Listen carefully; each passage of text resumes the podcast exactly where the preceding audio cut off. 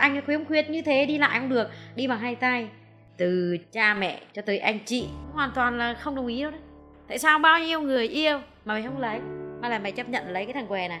Mà khi đó là anh lại chưa có sự nghiệp chưa có gì luôn. Thì mình mới nói câu là không cho lấy thì con khỏi lấy chồng nữa luôn. Xin chào, các bạn đang đến với podcast Tôi kể, nơi mà những con người có số phận đặc biệt kể về những lựa chọn đặc biệt của cuộc đời mình. Được xuất bản vào mỗi sáng thứ năm hàng tuần trên VN Express. Sau đây là câu chuyện đặc biệt của tuần này. Mình là Chu Thị Tám, vợ của anh Lê Văn Công, là vận động viên cử tạ, khuyết tật.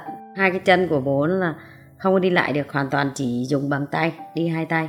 Tại vì bố đã bẩm sinh teo hai cái chân, còn mình là vợ mà mình là người bình thường. Và quê mình thì ở Nghệ An.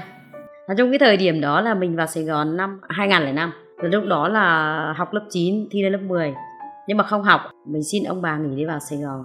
Mình là muốn kiểu như phụ cha mẹ. Thì bắt đầu làm công ty ông anh.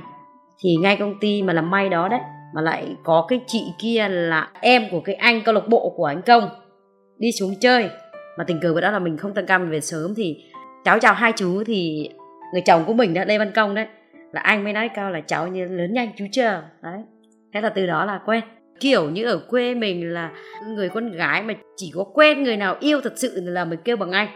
Còn không là cứ chú cháu vậy đó. Quen là quen theo kiểu như là chú cháu hoặc là anh em gì thôi chứ không nghĩ là cái duyên nó đến. Lúc đó có thực sự là rất là ấn tượng vì có một mái tóc rất dài, gần tới gót chân. Thì thời điểm đó thì con mới bắt đầu bước vào tập luyện thể thao. Thì con cũng à, chưa có gì à, sự nghiệp cũng chưa ổn định và lúc đấy thì con à, học kỹ thuật điện tử. Con cũng vừa tốt nghiệp ra trường thì đang trong giai đoạn đi tìm kiếm việc làm. Quen bố nó thì đi khó khăn cho nên là ít để đưa đi chơi lắm. Mà mình thì hay tăng ca muộn. Có khi là tới sáng luôn á. Mà bữa nào ấy thì 9 10 giờ mình về. Tối nào cũng tranh thủ lên nhưng mà lên chỉ có mình ở trên lầu ba, anh ở dưới. Chào nhau cái vậy thôi là chồng đánh xe về. Chắc cũng phải à, mấy chục cây ít không? Mình quen là tháng 8 ấy thì ngày mùng 2 tháng 9 quốc khánh, thì anh mới biểu mình chở mình đi lên chỗ câu lạc bộ của anh để cho biết. Thì mình vẫn chấp nhận mình đi theo. Bắt đầu nấu ăn, rồi bắt đầu là tới chiều thì trở về dưới đó. Khi thấy ông khuyết tật thì mình cũng hơi sợ một xíu. Mình lại người bình thường. Thật sự, trong công ty thì cũng nhiều người để ý chứ không phải là mấy, nhưng mà tại sao là cái ngày hai chín lại mình, bao nhiêu xe máy tới đón mình không nhảy lên đi, mà tại sao mình lại đi xe? Là anh là khuyết tật đây. Tại vì là cái tính ông rất thật thà hiền lành, luôn giữ khoảng cách cho người con gái. Mình yên tâm thì mình mới lên xe ông đi. Đó, cho nên là chớm nở ngay từ từ đó đó. Mà tới giờ là ông đưa đi, tới giờ đó là trở về, chứ không phải là như người, những người con trai khác. Cứ lợi dụng mình này kia, rồi mình ép mình này kia, chơi theo kiểu ranh giới, có nghĩa là bảo vệ cho mình. Thì khi đó thì mình mới nói là ừ vậy là chắc người này cũng tốt. Thì con gái mà, nhiều khi từ ở miền quê mà đi vào thành phố đông đúc có cái ý tưởng là mình rất sợ, mình phải giữ cái tấm thân của mình cho nên là quen anh ấy thấy tốt. Chỉ khoảng cách thì khi đó là bắt đầu quen tới. Mà không ngờ lại một thời gian sau lại chốm nở vậy thôi. Trong cái chuyện yêu đương của vợ chồng mình ấy là, nói chung là cái duyên trời đất đẩy chưa nói rất ít, gặp cũng ít. Thì quá trình thì cũng nói chuyện, chơi vậy thôi, còn uống nước cái gì là không có nha. Tại vì à, anh ấy là đi rất khó khăn, chỉ có chở nhau đi vòng vòng, đây này kia, rồi đường ngoài đường mình về thôi đi xe ba bánh, mượn của cái anh cùng câu lạc bộ đi. Tại vì cái thời điểm quen mình là chồng mình chưa đi sâu tập thể thao, mới tập thôi. Để suốt ngày đi làm, chả nhám mới đi học. Yêu mà chưa bao giờ một bông hoa, một chai nước một cái gì hết. Đầu tiên là mình gọi điện cho mấy ông anh ở sài gòn. Khi đó là chỉ có nghe mình kể anh khuyếm khuyết như thế, đi lại không được, đi bằng hai tay. Xuống luôn, xuống để xem như thế nào. Không là để cản liền lúc mà năm anh xuống là buổi chiều. Đêm đó nói chuyện với mình, đuổi mình phải về. Là mình không chịu về, xong bắt đầu là mình mới có cái điện thoại, tích góp tiền mình mua mua để liên lạc với anh này cho nó dễ. Bắt đầu xong cái bắt mình vứt điện thoại lại luôn. Gọi là không liên quan, không liên lạc. Tất cả là mình bỏ hết tiền lương mình còn chưa lấy luôn. Tại vì em mình là bình thường, khỏe mạnh, nhiều người cũng thích. Thật sự ở nhà nhiều khi một cái sân còn chất xe máy không đủ để người ta vô tán nữa. Kể cả chồng cũng phải chứng kiến dụ mà. Bao nhiêu chiếc xe đón mà không lên xe mà lại lên xe bố nó đi. Thật sự là kiểu như là mình có duyên từ đầu rồi. Ông trời định rồi. Có nghĩa là mình vẫn nghĩ tới là kết hôn luôn á tâm lý mệnh anh là muốn em mình là một người bình thường hơn giúp cho cho em mình. Chứ ai giờ lấy anh, chưa có điều kiện, chưa có gì hết. Thì ai dám trao em gái mình cho một người như thế? Chỉ là đi học, nghề điện tử, rồi đi trà nhám thôi, đã có nghề nghiệp hay là một cái gì đâu. Đang nói chung là đang chuẩn bị lập nghiệp chứ chưa được cái gì hết chưa có gì trong tay hết, thì mấy anh mới sợ. Trong đây đó là hầu như là mình thức luôn. Cảm thấy mình rất buồn. Có một cái gì rất trống vống và rất bực. Mình đã muốn gắn kết mà cứ bị cản trở thì mình rất mệt. Nhưng mà thật sự là mình phải chấp nhận, nhấn nhịn lại để mình đi về, cho êm xuôi đã. Rồi từ từ mình mới tính tiếp. Sáng là ra bến xe miền đông 6 giờ là xe lăn bánh chạy về. Mà có một cái gì đó là nó sầu trên xe đó chứ là buồn cái kiểu của mình là nước mắt mình ít khi mình rơi lắm nha. Nhưng mà trong lòng thì chan chứa rất nhiều, nhưng mà không cho ai biết. Đi từ đây ra miền trung, là phải hai ngày một đêm lận. Tới xong là là bắt đầu là áp lực về gia đình. Về nhà thì bố mẹ cũng chịu áp lực. Tối là bắt đầu anh chị em lại họp. Bắt đầu hỏi mình thì mình nói thì bây giờ con thích như thế. Ông bảo thôi bây giờ im lặng, không nói năng gì nữa hết, cứ để em vậy. Thì nghĩ là chắc bây giờ đó là điện thoại còn liên lạc gì được nữa là ông cứ nghĩ là chắc là xong rồi. Thuê bao quý khách vừa gọi hiện không liên lạc được. Xin quý khách vui lòng gọi lại sau. The person you have called is not available at the moment. Thì lúc đấy thì công thực tế là một tuần lễ là mình không đến thì cũng không biết. Liên lạc thì cũng không được nghĩ là điện thoại hỏng hoặc hết pin gì thôi hay, hay là trong giờ làm thì tắt điện thoại gì đó. Đến tới lúc rảnh thì công ờ, lên ờ, chỗ vợ đang ờ, ở. Đó có người biết là bị các anh ngăn cấm cho quen để đuổi về rồi. Cảm thấy rất là hụt hẫng và thấy có cái gì đó nó rất là khó chịu. Thì lúc đó thì có một suy nghĩ rất nhiều. Cảm thấy cái sự khiếm khuyết của mình là một cái rào cản rất là khó vượt qua. Nhưng công à, luôn à, tự tin vào bản thân mình và mình à, sẽ tự lập được cố gắng mang lại hạnh phúc cũng như cố gắng lo toan cho người mình yêu. Là sẽ cố gắng để mình bù đắp lại bằng cái tình cảm của mình để có được tình yêu trọn vẹn. Và thời điểm đó là công lại đi thi đấu giải vô địch quốc gia thì công lại có cái chức ờ, vô địch đầu tiên và có thêm cái tự tin của mình. Đến con đường sự nghiệp cũng như công ăn việc làm và kể cả con đường tình của mình tạo cái bước điểm để công nhất quyết là mình phải gặp bằng được và mình sẽ theo đuổi bằng được cái tình yêu của mình. Trước lúc đó thì cũng ờ, cũng ờ, cũng đã cho địa chỉ ngoài quê bảo là cái xã thôi xã nghi kiêu huyện nghi lộc tỉnh nghệ an xóm bao nhiêu rồi công ấy lên ờ, ở chỗ xưởng của anh ờ, anh họ của vợ á. Thì công ờ, xin cái địa chỉ thì anh đó thì nhiệt tình, anh này này ừ mày quen nó tao tao cho mày địa chỉ thì mày tìm về chứ. Mấy thằng anh nó vặt về lâu rồi. Thế là 6 tháng sau thì công mới có cái địa chỉ cụ thể thì công liên lạc không được. Công viết một lá thư tay gửi về. Thì may mắn là được, vợ liên lạc lại. Thì vợ bảo là thôi anh tết thu xếp thì ở nhà, em cũng nói với bố mẹ bố mẹ cũng sắp sửa đồng ý rồi. Thế là lúc đó hào hứng lắm. Chờ cho tới ngày để mình về thôi.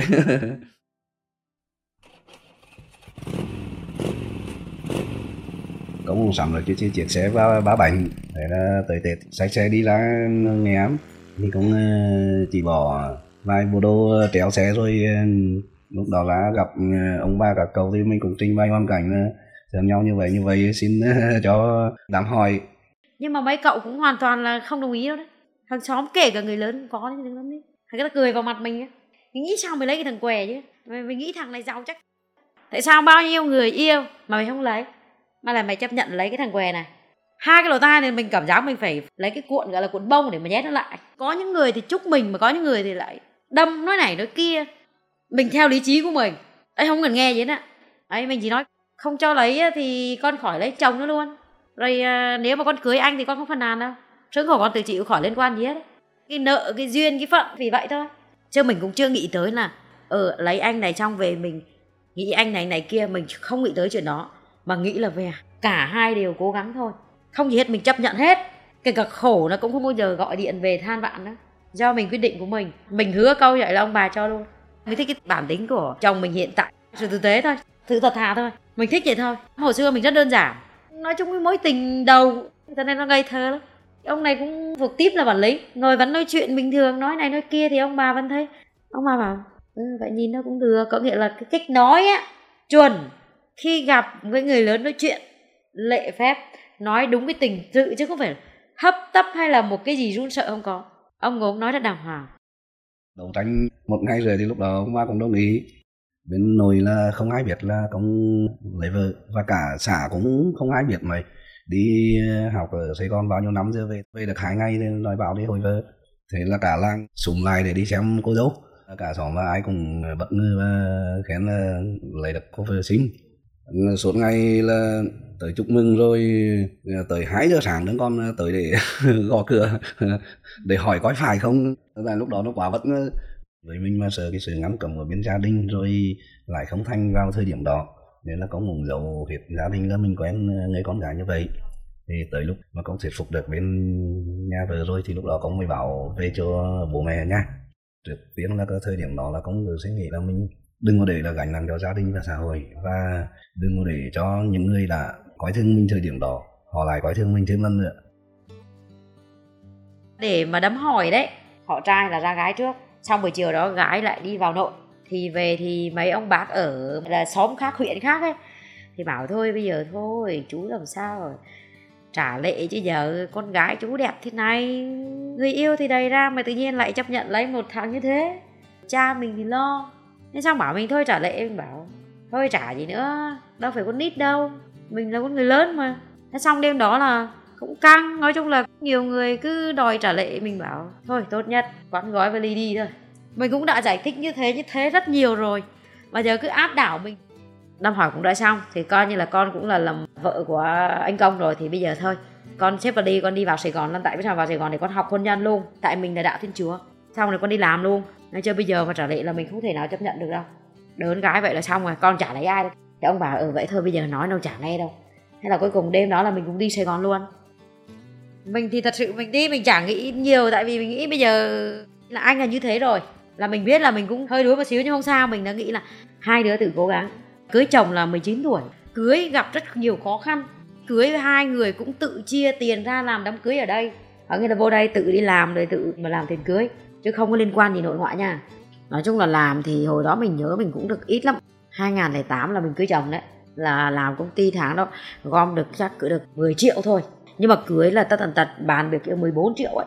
Tiền người ta đi mừng mình thì mình lấy cái tiền đó là mình trả vừa đẹp luôn. Bằng cái sự quyết tâm của mình cố gắng học ngày học đêm rồi làm ngày làm đêm. Bằng mọi cách là cũng ờ, phải có được cái sự thành công. May mắn là tới ngày hôm nay cũng là có được cái sự thành công đó. Là một vận động viên ờ, thể thao người khuyết tật mình chiến về bộ môn cử tạ và thành tích nổi bật của mình là đang là đương kim vô địch quốc gia cũng như 7 lần vô địch ASEAN Para Games và đang là người đang giữ kỷ lục châu Á cũng như kỷ lục thế giới. Và đặc biệt là mình à, là người duy nhất của thể thao Việt Nam à, có được tấm huy chương vàng và tấm huy chương bạc ở hai kỳ Paralympic dành cho người khuyết tật, hai kỳ thể thao à, thể vận hội liên tiếp. Có thể nói là bây giờ cùng với với và hai con có một cuộc sống gia đình đang rất là hạnh phúc. Động viên khích lệ tinh thần cho công để công yên tâm tập luyện và thi đấu để mình có được những cái thành tích như ngày hôm nay. Kết hôn với nhau là 15 năm thì đến hiện tại bây giờ là cuộc sống nó không bằng ai, nhưng mà nhìn Chúa thì mình cũng đỡ hơn. Nói chung là hạnh phúc hơn, rồi được chồng thương hơn, rồi con cái thì khỏe mạnh, chăm ngoan học hành từ khi sống với chồng mình á. Nói chung là mối tình đầu và mối tình cuối, cưới nhau, thì mình cũng cảm thấy là anh ấy là có động lực rất mạnh mẽ. Biết chăm sóc vợ con, lo chu toàn mọi việc. Mình thì chỉ có là người phụ nữ hậu phương sau thôi. Nói chung là chồng mình bây giờ là vợ con là trên hết luôn. Dù có kinh tế gia đình thì chồng mình chỉ có phụ con rồi đưa con đi học rồi nhong nhong việc thôi. Sau đây mà bố nó đấu huy chương như đó thì hơi nổi ở trên tivi thì về hàng xóm cũng rất vui mừng và hạnh phúc cho mình lại cũng nói mình câu là một sự chọn lựa có tuyệt vời, không phải sai lầm.